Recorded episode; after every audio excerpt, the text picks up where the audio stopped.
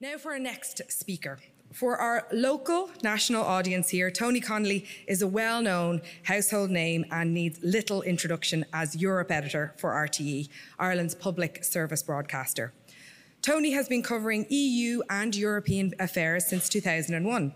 Today, Tony is going to take us through his thoughts on the changing Europe and the impacts on Irish tertiary education. Tony Connelly.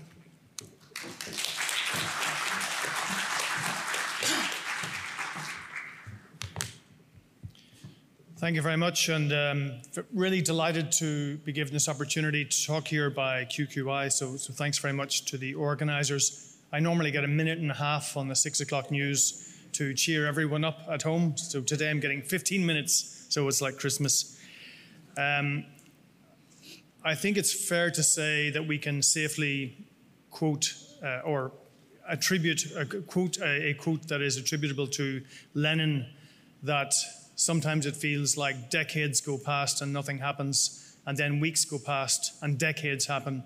And that's really the moment that we're in uh, right now. Uh, it's fair to say that the holiday from history that we've been enjoying for the last 30 years has come to an end, and we are living history uh, in a much more acute way than we have done for generations. And I, I think that's no exaggeration. What we're seeing at the moment is the confluence of old and new patterns of history unfolding. Uh, old in that we are back to almost like a 19th century format of great power rivalry, um, territorial ambitions, obviously, what Russia is doing in Ukraine, what China would probably like to do in Taiwan.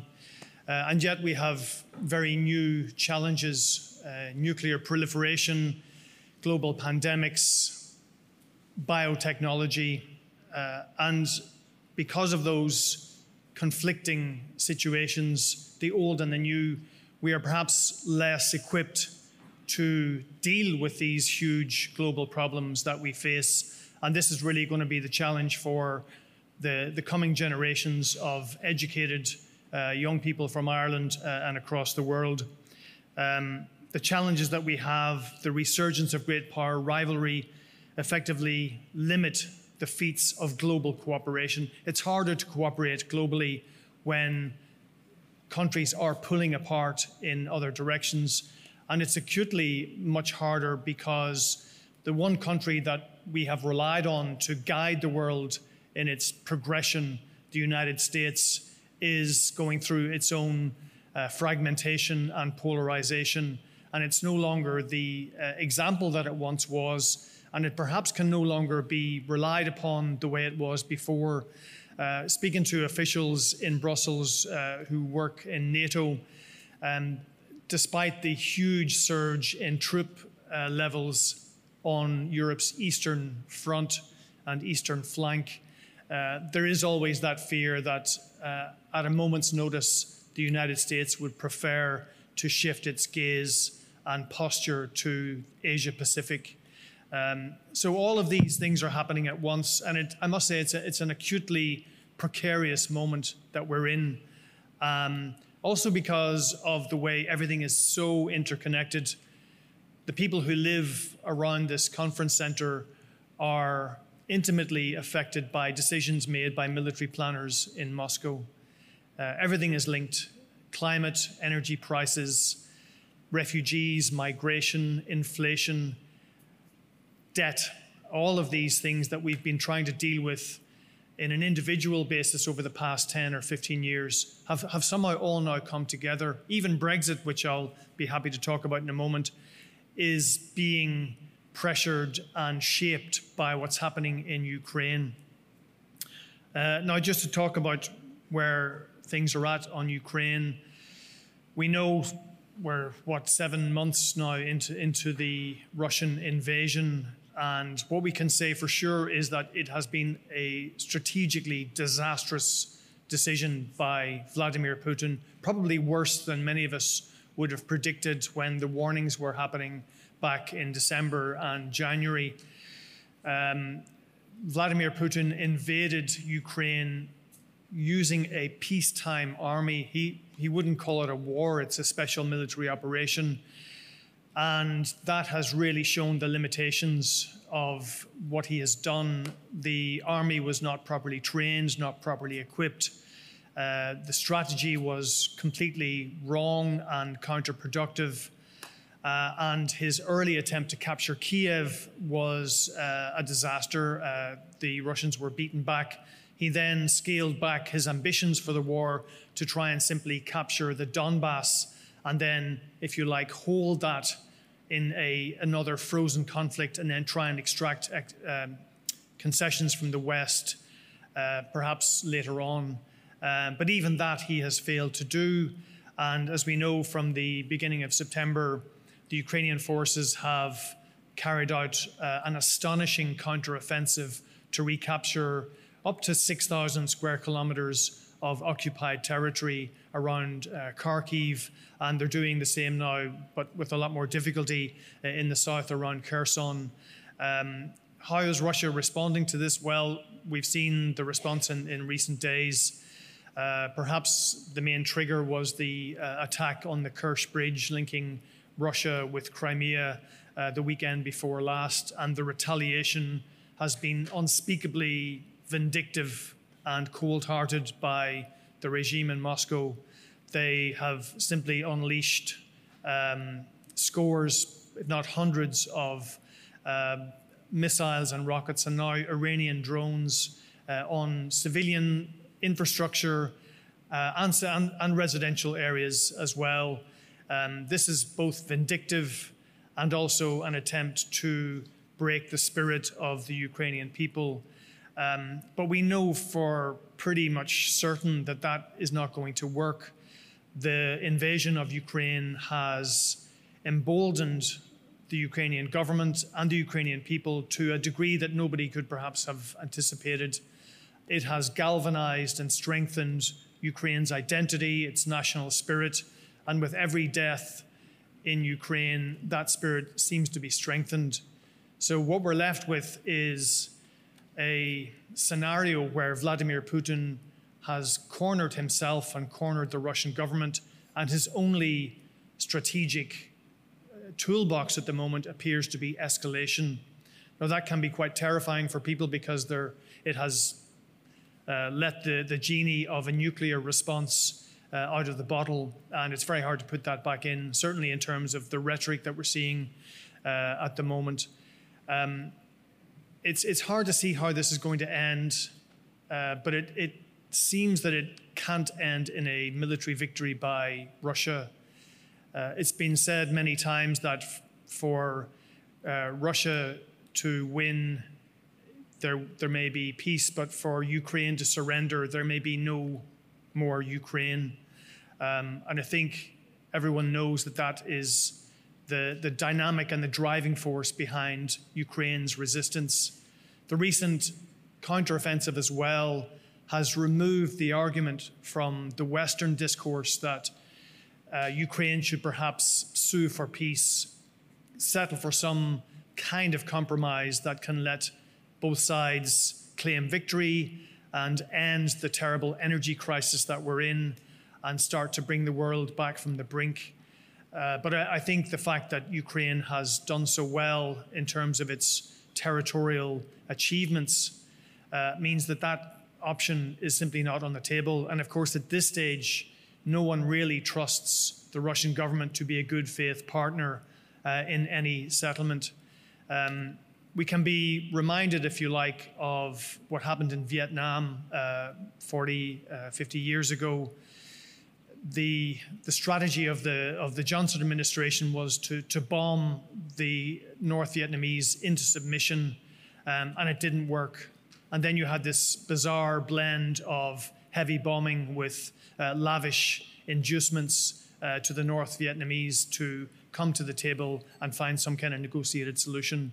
Something similar to that is happening uh, at the moment uh, the nuclear saber rattling uh, that the Kremlin is engaged in, combined with a very heavy, a, a much heavier uh, strategic bombing effort across Ukraine to hit civilian targets, to try and grind Ukrainian morale and Western morale down, uh, combined with the threat, of course, that we're all familiar with of uh, energy crisis, uh, huge energy bills coming into the winter, the hope that populist politics in Europe will force a change of heart in European sanction uh, decision making. Um, but we know that that's, that hasn't worked so far, and the evidence is there that it's not really going to work uh, in the coming months. Um, all of this has forced Europe uh, to make huge changes to policy, changes that normally take months, if not years, to uh, enact uh, in terms of sanctions against Russia, uh, in terms of completely re engineering the energy market um, in a way that would have been unthinkable some months ago. It's also changed the way Europe thinks about enlargement. Um, we are now seeing uh, a huge number of countries being ushered in to the uh, waiting room, if you like. Georgia, Ukraine, Moldova are all being given perspectives on membership. Uh, Bosnia and Herzegovina last week just got uh, its candidate status. Uh, so it has forced Europe to think in much more dramatic and radical ways than it has been accustomed to in the past. Um, so Closer to home, of course, we have the Brexit negotiations. Uh, just to recap, when the referendum happened in 2016, nobody anticipated that Ireland would be at the centre of the withdrawal treaty discussions, uh, and no one would have anticipated that uh, the issue of the Irish border would still be with us uh, six years later. Um, where we are at the moment is that the negotiations on trying to ease the burden of the Northern Ireland Protocol have resumed after being in suspense, in suspense or suspension since the 11th of February. Um, we are looking at ways to make customs and agri food checks a lot less onerous um, and to deal with other more, much more technical and difficult issues uh, around VAT, uh, competition rules, uh, governance, or what we, we refer to when we talk about the role of the European Court of Justice. Now, all of this has been contingent on a stable and reliable situation in UK politics. Um, and we can safely say that, that that just hasn't been happening at the moment.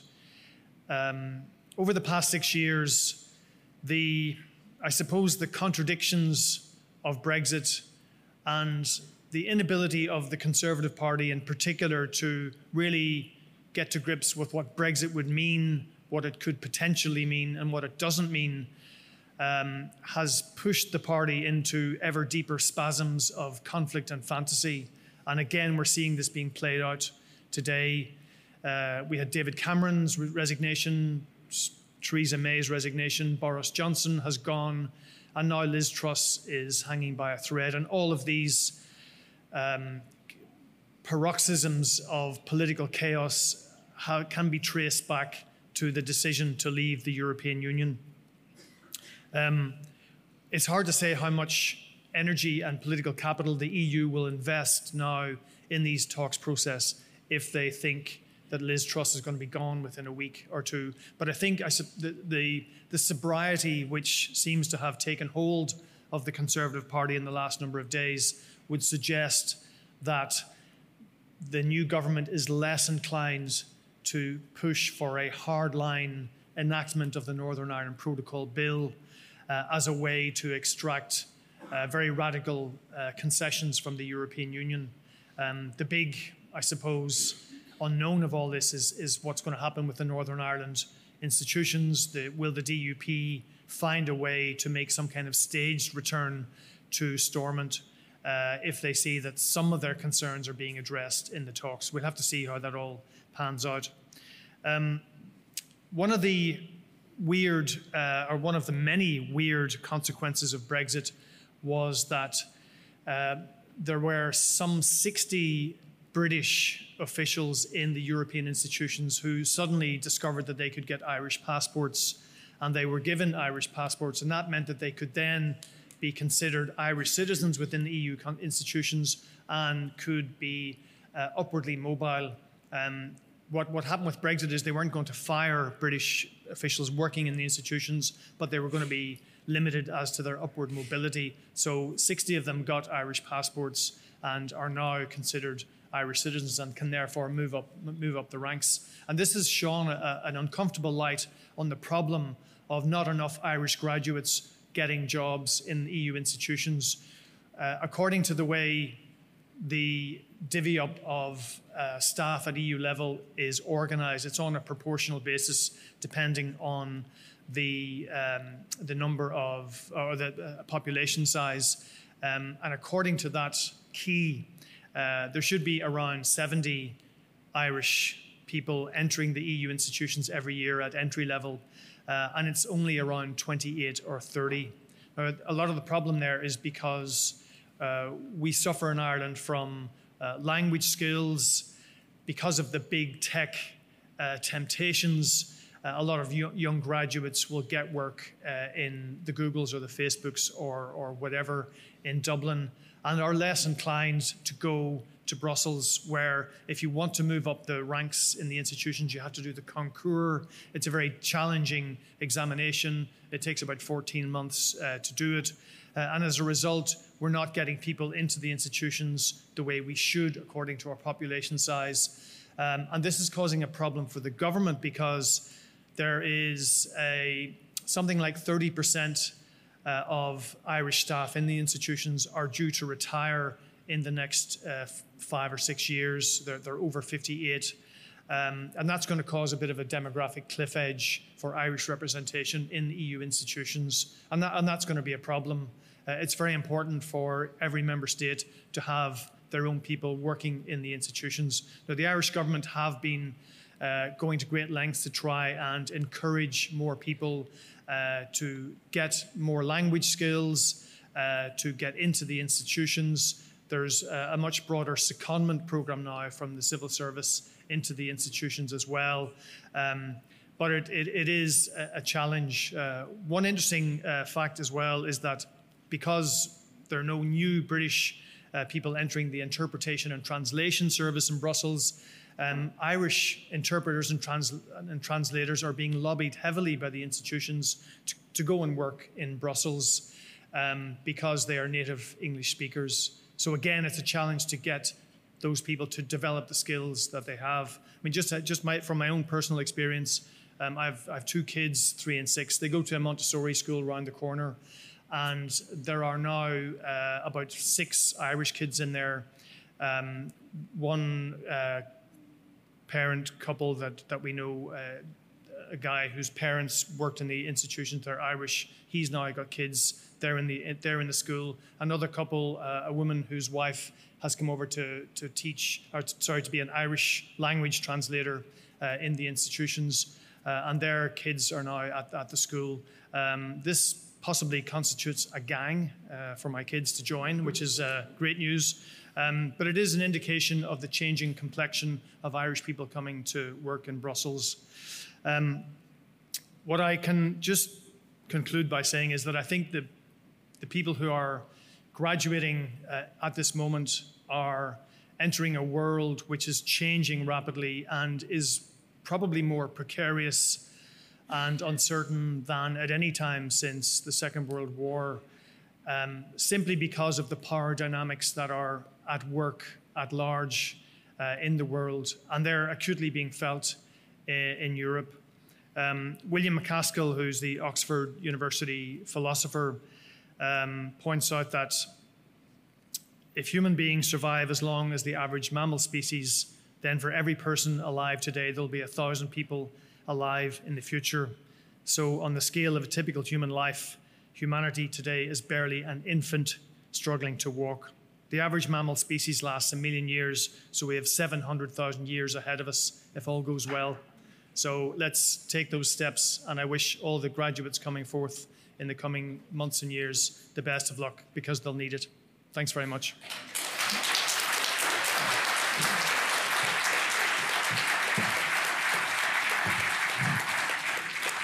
Thank you so much for those really interesting perspectives, Tony Connelly.